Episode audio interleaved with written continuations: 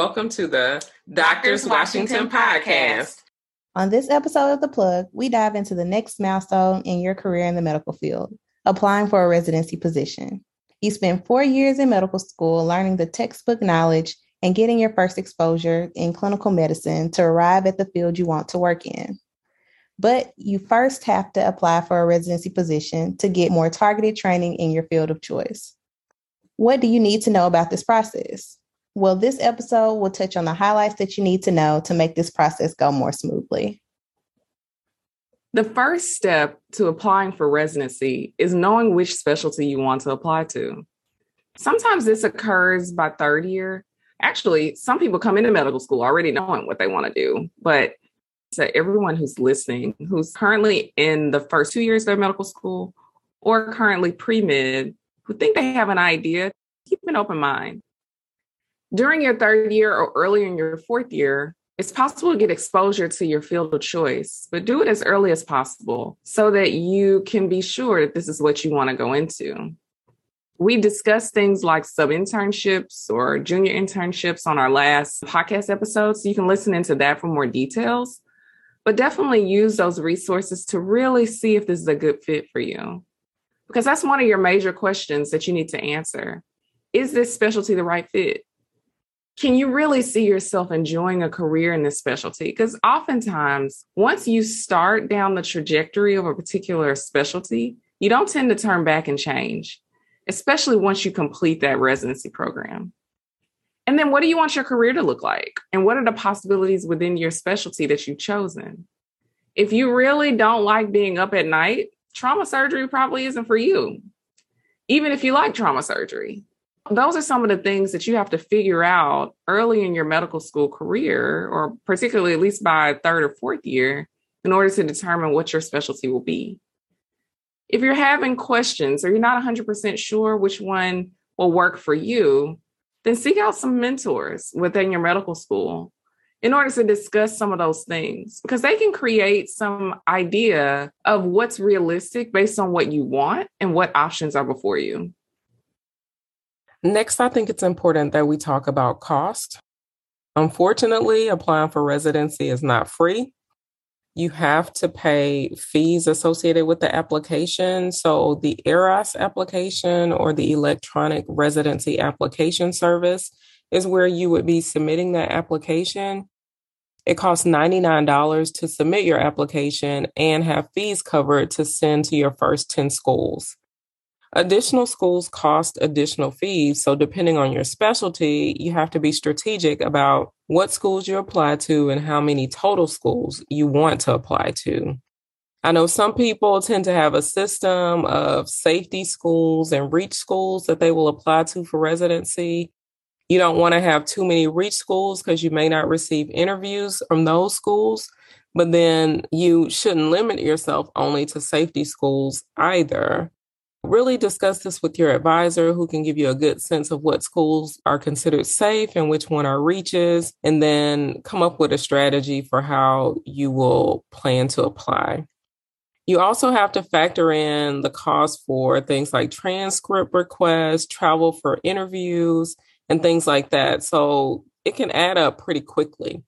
I think one of the positives about the COVID pandemic is that a lot of these interviews for residency transitioned to virtual. So there was no cost involved with that, which was certainly an advantage to the student. There's also a fee for the NRMP or the National Residency Match Program.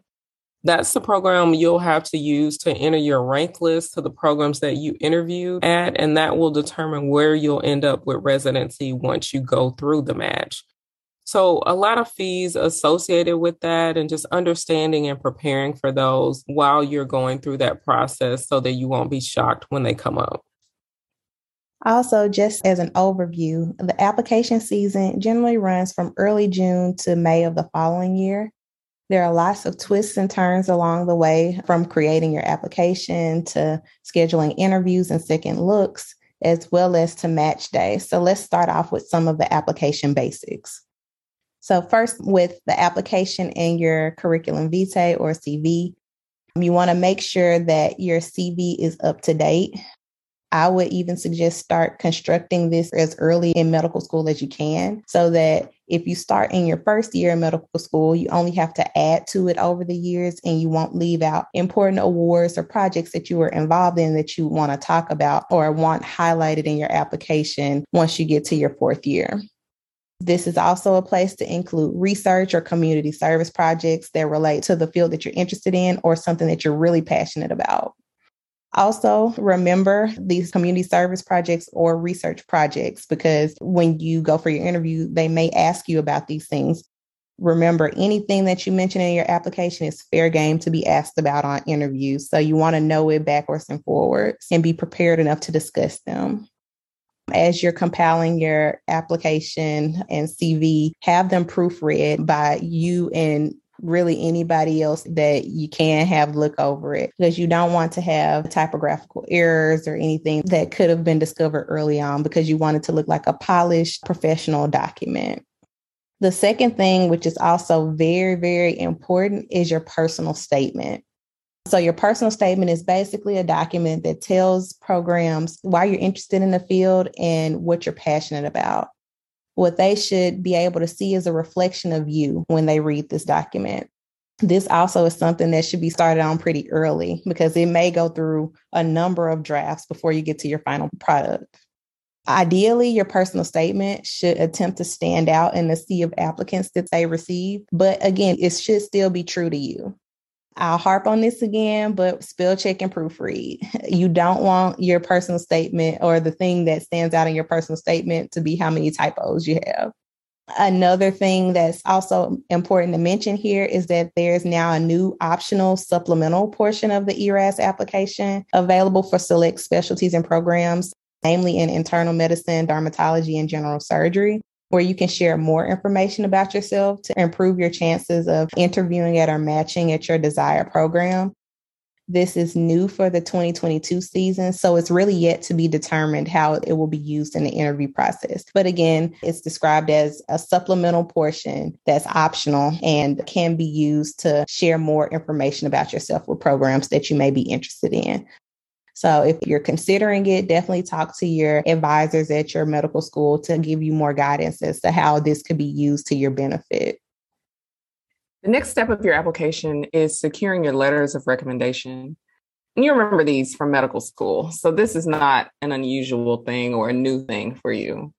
The key is that you want to make sure those letters of recommendation are personal and are well written by your letter writers that means you got to be selective about who you ask to write. And often some people think that it's more important to have major names in the field, but actually the content of your letter is probably more important.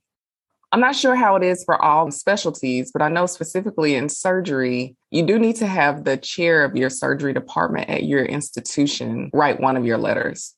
The other letters can come from any chosen field. It doesn't have to be all surgeons writing your letters. And sometimes it can give an impression that you're a good student all around if you do have letters from internists and or other specialties in your application. So you will need someone who can speak about you personally. This is very important. The letters should not be generic.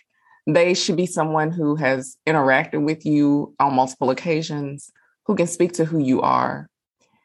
Also, make sure when you request these letters, they're done formally. Usually, there's a process by which the letter writers have to go through in order to submit your letters. But the way that you request these letters should include CV attached so that they can see all the things that you've done and include some of those things that are, interest them in your letter. Also, make sure to follow up with them within a reasonable amount of time, particularly prior to those letter of recommendation deadlines for the application. My recommendation is that if you have a set number, like say five that are required, then you probably want to ask seven or eight of them to write letters. And then within the system, you can choose which ones you use. You won't be able to see the letter, but you can choose which letter writer you actually send with your application. This is important because people get busy, especially these busy physicians who are caring for patients And they're doing this kind of on their off time or in between seeing patients or something like that, and it can easily be missed. And so make sure to ask those letter writers to write the letter early, way earlier than you would absolutely need it, and then check in with them a reasonable amount of time prior to the deadline in order to make sure that it actually gets done. Another idea is to get one of your letters from your sub internship because you're going to spend quite a bit of time with those particular attendings. And they can speak to your professionalism and how well you tolerate the workload of a resident. And so it could be a good opportunity to get a good letter. The next step is securing your medical student performance evaluation or MSPE. So, this is largely a standardized letter written by your medical school administrator that's a summary of your evaluations collected over the course of your medical school career. What you have to understand is that this will be all of your evaluations kind of combined into one letter.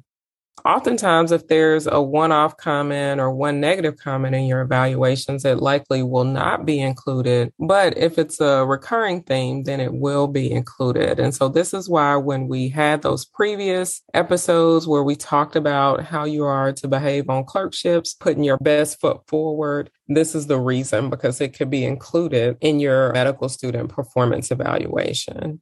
And so, again, that's why even if it's not a field that you're interested in, being consistent throughout medical school, because those inconsistencies can certainly resurface and show up in your letter, and it will affect you being able to get into your residency of choice. So, that's one of the things that's really important as you all navigate your career. Next, I want to briefly touch on your school transcript and licensing exam transcripts. Make sure that you request these early. Sometimes the processing times can be a little delayed. So definitely request those at your earliest convenience. There is a fee typically associated with the licensing exam. It may or may not be a fee associated with your transcript at your school. Typically, these transcripts are sent directly to the application service. We did touch on some strategies for taking step two so definitely check out our previous episodes for more details about that because it could influence when you take your step two exams and what shows up on your licensing exam transcript. Also, you can follow your application in real time to see what things have been submitted that you aren't necessarily in control of, namely your school transcript, the licensing exam transcript, and your letters of recommendation. It is important to mention that you can submit your application, even if some of your application materials are not already submitted, like those things I just mentioned, but be sure to follow up to make sure they're on their way because some programs may not be able to fully offer you an interview date if you don't have all of those things included. Then I'd also add that just before submitting your application, you may want to do a couple of housekeeping type things. One of those things includes reviewing your social media. And just like for any other job, there are some programs that will check into your social media in order to make a determination one way or the other regarding offering you an interview. This tends to happen with some of the more selective residencies, the ones that are more difficult to get interviews for will do some of that background work prior to offering interviews because they have a smaller number of applicants. And so they kind of have the time where they can do those sorts of things. One thing you may want to do if you don't want to scrub your social media sites is to just make them all private. So the only people who can access your site for the time period of your interview process are those that you accept to access your site. So those are just a couple of housekeeping type things. You definitely don't want something on your social media page from five years ago to affect whether or not you get an interview for residency we've heard all types of stories when it comes to this. So just do your due diligence on the front end. Then, after your application is complete, your next step is to do some of the research associated with those residency programs you're applying to. You want to know if the program is in a geographic area that works well for you some people are from the Pacific Northwest and they want to stay in the Pacific Northwest. And if that's your standpoint, then you may not want to look at a program in Florida. And this becomes a little bit more difficult the more competitive the residency specialty you're looking for. Additionally, and this may not be a geographic thing, but it may just be family related. You know, if you need your family around you in order to help raise children that you have, that it may be more difficult for you to go across country to do a residency. And so that may make a difference in where you apply. Also, look at some of the characteristics of the program. Do you want a larger program or a smaller program? These things are important large programs can be good if you ultimately may want to subspecialize because they tend to be able to have the notoriety that you need in order to get to the next step. But smaller programs tend to be more personal and they really get to know their residents very well. So that mentorship tends to exist a little bit more in those environments. And so you may want to consider those sorts of things as you're applying. Some programs have specific pathways that could be of interest embedded within their program. That sometimes takes a little bit of detailed research to find out. You may want to consider looking into those things as well. If you have particular interest in certain diseases that are more common in certain places or another, then you may want to consider that as well in your program search.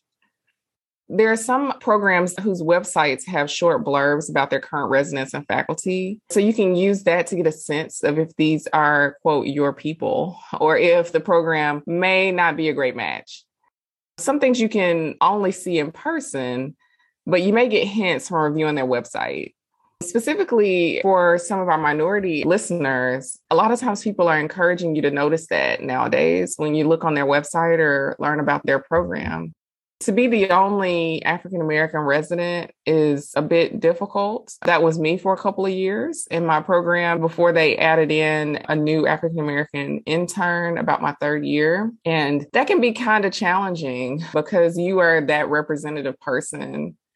And so if you're comfortable in that space, then it may not make a big difference for you. But if you're very much not comfortable in that space, and you may want to notice that when you're applying, also scrub these websites as well you know get the information that's there. And notice that a lot of medical students really don't look through these sites. And when you go to interviews make sure that it's clear that you really did your research on this program especially if you really like it. Really put your best foot forward once you get to the interview stage.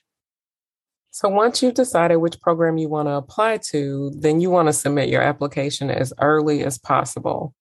Getting an interview spot can be on a first come, first serve basis after they review applications. So your goal should be to submit your application on the date the application opens to give yourself the best shot at getting an interview offer.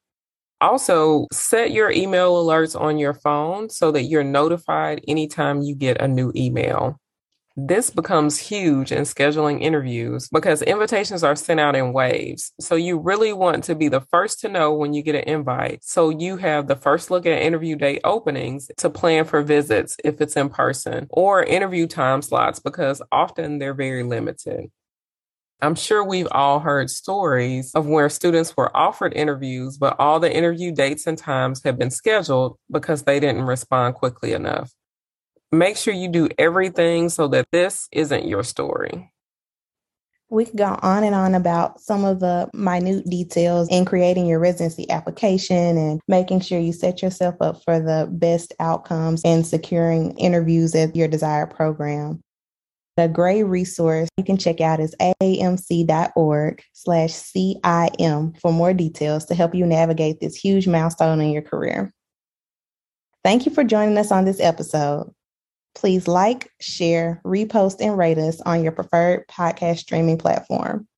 Subscribe to our podcast so you don't miss our new content dropping weekly on Wednesdays. Until next time. The music on the Doctors Washington podcast is by artist Mike Burton.